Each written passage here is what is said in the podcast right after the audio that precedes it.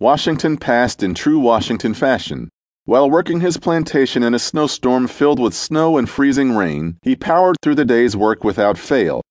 The following morning he awoke ill, and again without fail continued the day's work. Late that night he woke suddenly unable to breathe normally and without the ability to speak or swallow. He sent for physicians, but the three who came to his aid were unable to make a decision on how to act quickly enough, and he passed away later that day.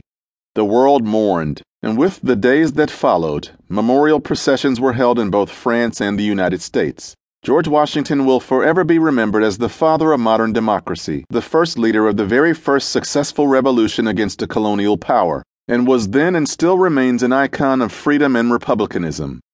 We can all take something away from the life of George Washington his unwavering will to follow through on his responsibilities, his strongly held sense of morality, his belief in the equality of men and the need for freedom.